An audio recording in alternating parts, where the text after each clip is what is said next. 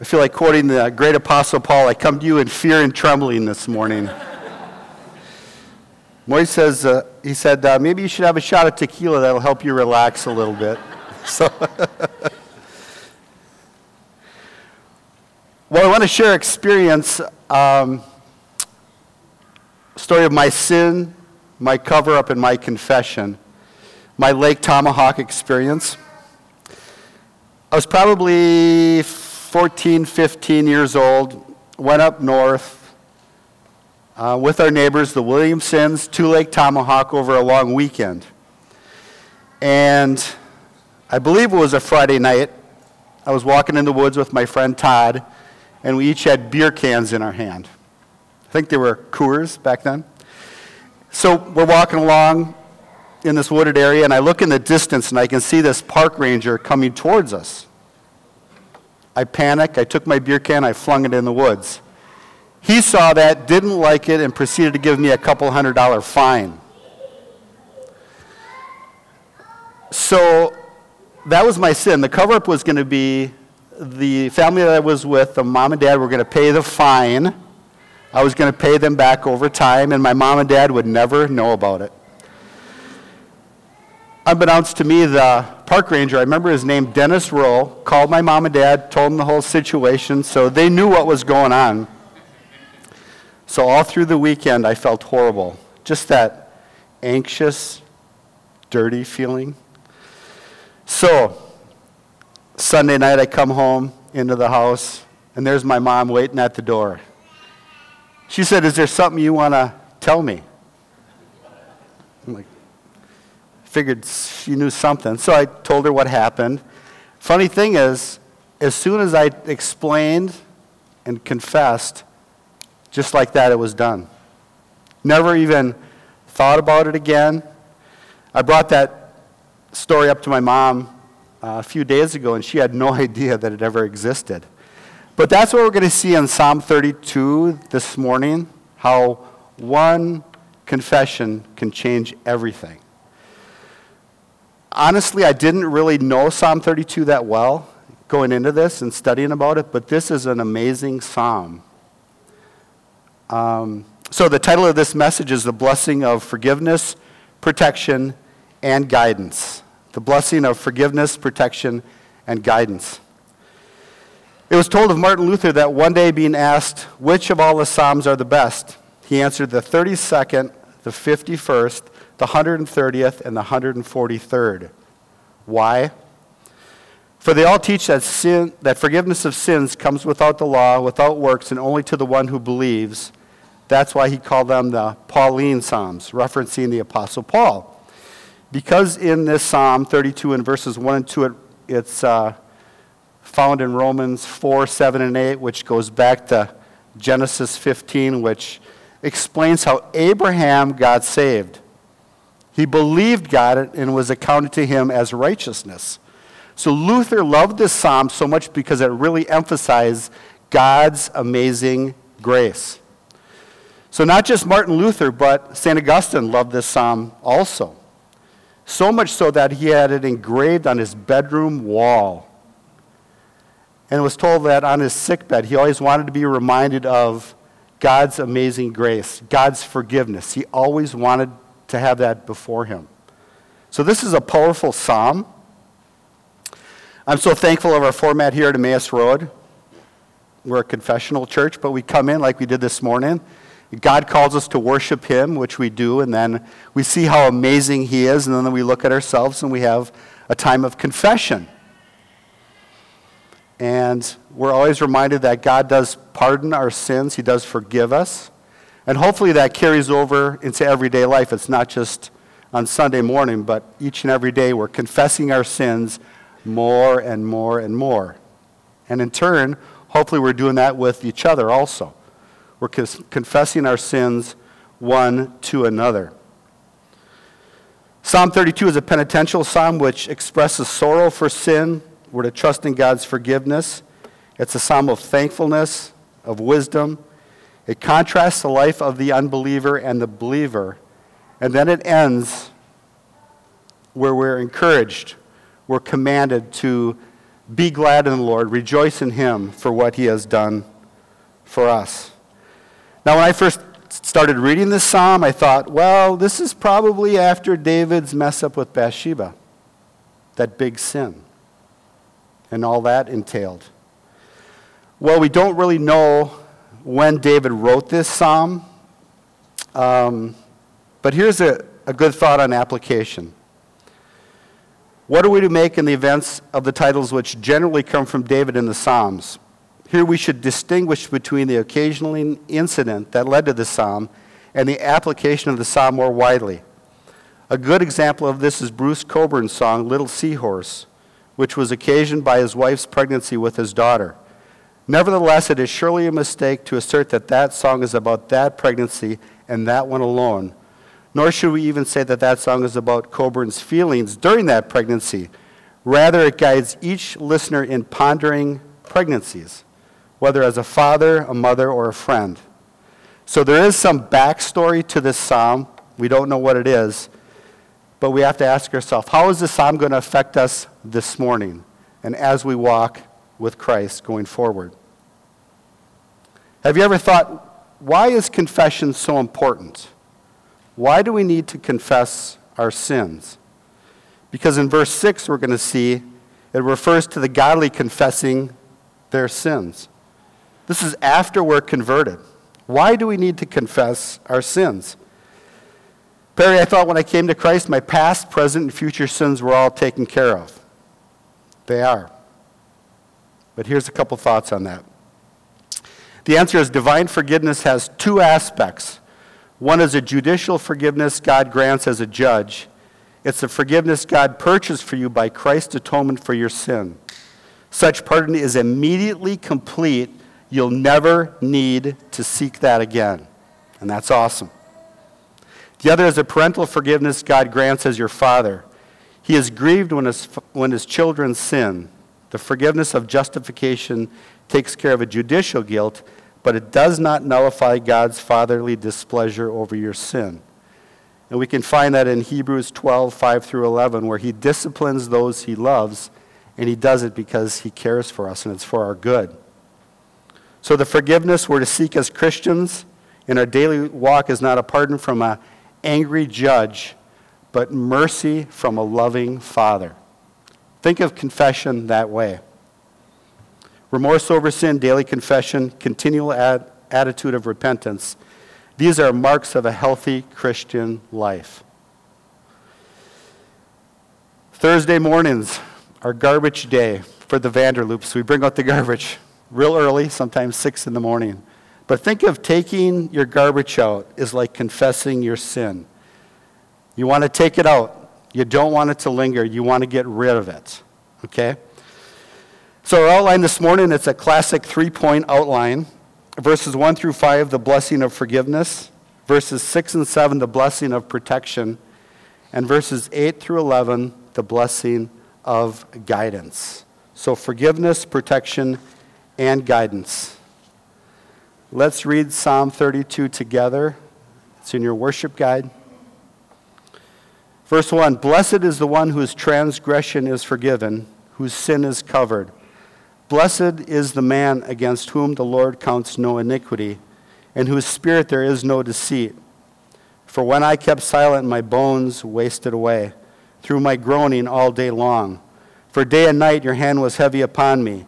My strength was dried up as by the heat of summer. Selah. I acknowledged my sin to you. I did not cover my iniquity. I said, I will confess my transgressions to the Lord. And you forgave the iniquity of my sins. Selah. Therefore, let everyone who is godly offer prayer to you at a time when you may be found. Surely in the rush of great waters they shall not reach him. You are a hiding place for me. You preserve me from trouble. You surround me with shouts of deliverance. Selah. I will instruct you and teach you in the way you should go. I will counsel you with my eye upon you. Be not like the horse or the mule without understanding, which must be curbed with bit and bridle, or it will not stay near you. Many are the sorrows of the wicked, but steadfast love surrounds the one who trusts in the Lord. Be glad in the Lord and rejoice, O righteous, and shout for joy, all you upright in heart. So notice the top and tail of this passage, the beginning and the end. We have a chiasm structure with parallelisms in the beginning and the end, which speak about joy and blessedness. Joy and blessedness. And then again in verse 5, we see David confessing his sins. He encourages us to do the same, and that's how we get this blessedness. So in verses 1 through 5, we're going to see the blessing of forgiveness. It's probably not in your worship guide, but if you read in your Bibles, it says a maskil of David. Maskil simply means instruction. Verse 1 says, Blessed is the one whose transgression is forgiven, whose sin is covered. Blessed is the man against whom the Lord counts no iniquity, and in whose spirit there is no deceit. I've been reading this psalm for probably two months now, and I was amazed at verses 1 and 2. This is such a big, bold statement from David. Remember sitting at my kitchen table and just reading this, and to me, this seemed so real and genuine from David. He had experienced this. He wants us to experience it and to live this out. We see the, the double blessedness. Matthew 5 talks about the Beatitudes. Blessed are the poor in spirit. Blessed are those who mourn and meek and are hunger and thirst for righteousness. A lot of places in the Bible that talk about blessedness. Well, Psalm 32, 33, and 34 have been called the Beatitudes of the Psalms. But notice three ways that describe our misbehaving, if you will. It's the full gamut of how we shake our fists at a righteous and holy God.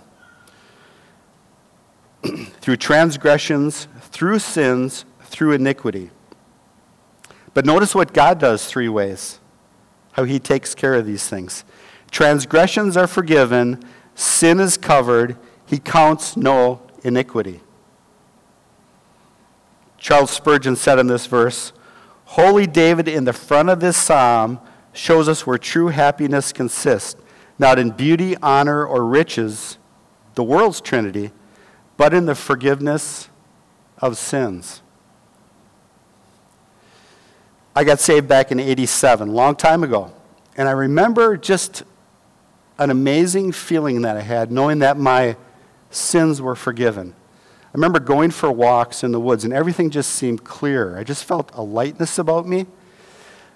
But what's interesting as you walk with God and you go through the ebbs and flows of the Christian walk, and you know, sometimes you seek Him the way you're supposed to, and sometimes you don't. You fall into sin, and then you repent, and this process goes on and on. But how easy it is to forget the blessedness of having our sins forgiven. And I'm so thankful of Psalm 32 that we're reminded of that. Christian, if your sins are forgiven, you're blessed. We're blessed. And that's amazing. You might push back and say, you know, my sins are way too great for God to forgive me. Uh, I'm much more worse than throwing a lame beer can in the woods. I've done the worst possible sins, fill in the blanks. And maybe that was years and years ago, and you're still haunted by that. Well, King David, who wrote this psalm, Psalm 32, fell into great sin with Bathsheba, saw her, desired her, had an affair with her.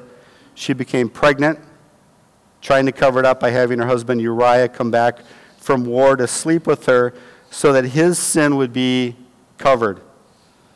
That didn't work, and ultimately David had him killed, thinking it would cover his sin.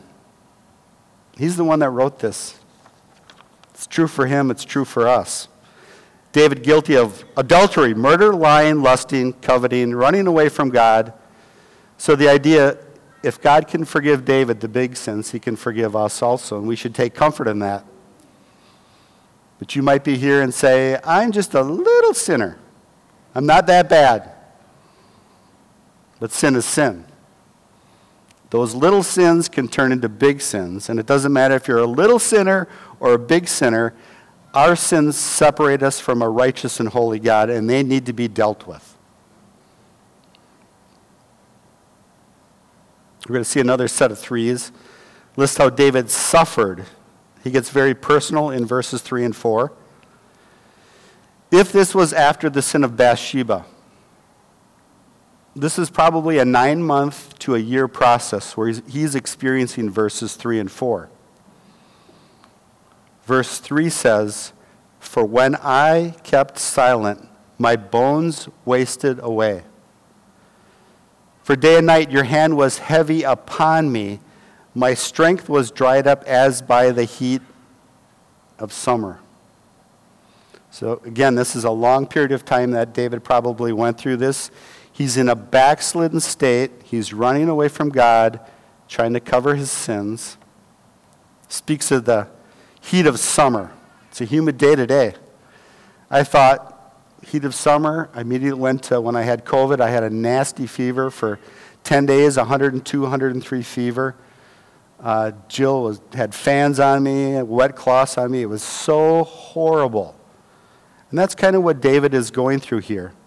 So there's a physical anguish, there's a mental anguish that he's experiencing. One commentary said the heavy hand of God experienced within the mind and the conscience indicates an awareness of the need for repentance, but a stubborn refusal to yield to God. And the sinner's silence, aggravated by the one desperate for water in a desert, so long as the tongue refused to speak the words of repentance, it curled in speechless pain. Wow. That's what he's going through. My heart breaks for him. And I think we should always look at ourselves. If we're going through this, sometimes maybe it's because we're in sin. We're running away from God. So it's a good thing always to examine yourself, examine myself. But we feel that there's a real tension here between a loving God and a wayward child. There's a breaking process that's happening here. And it's not because God is mean, he's angry. God loves King David and he's trying to draw him back. And that's what he's always going to do with us, always trying to woo us back to himself. And verse 5, the light bulb goes on. Verse 5 says, I acknowledge my sin to you. I did not cover my iniquity. I said, I will confess my transgressions to the Lord and you forgave the iniquity of my sin. Selah. So David finally comes to his senses, and just like that, forgiveness was granted. Oh, the forgiveness of our Heavenly Father. Sometimes we have a skewed uh, thought about our Heavenly Father because of our earthly fathers.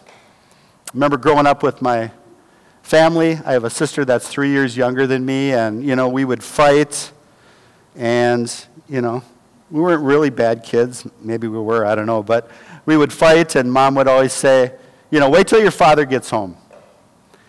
And then the time would tick very, very slowly by the time mom would say that and when dad would actually come home.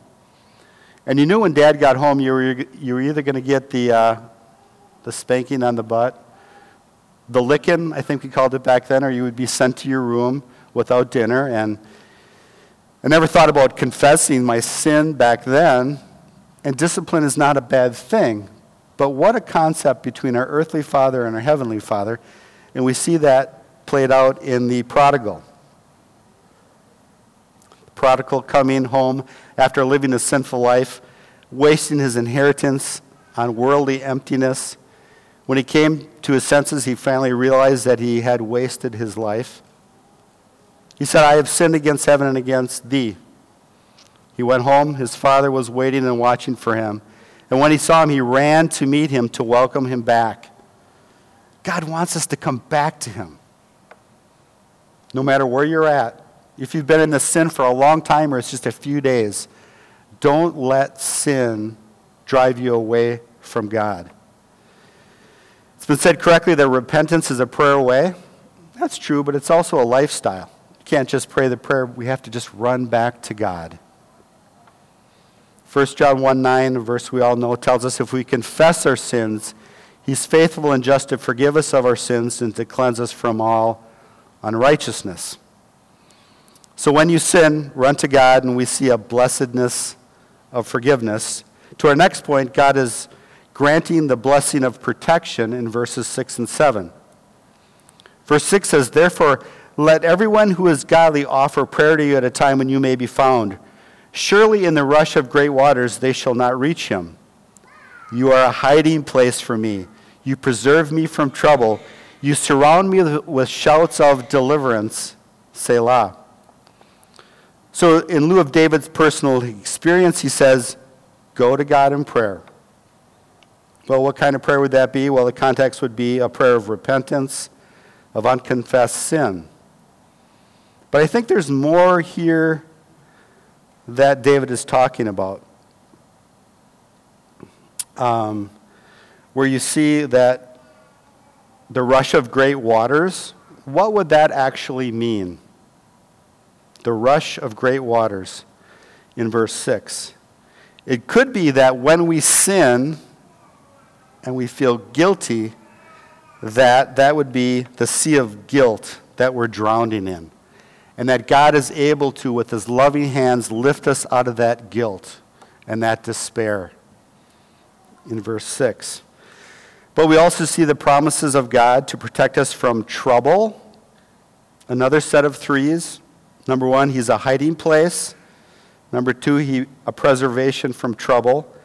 And number three, He surrounds us with shouts of deliverance. Here's an honest question When trouble comes, do you pray? Or how is your prayer life when trouble hits? Confession time. It's very easy for me to have a trial that I'm in or be in trouble, and I will complain and whine to my friends in the session. Or I'll call up Jed, or I'll call up Miles. And usually the fifth or sixth thing I will do is pray. But prayer should be the first thing that we do when trouble hits. I was reminded of a story that I heard years ago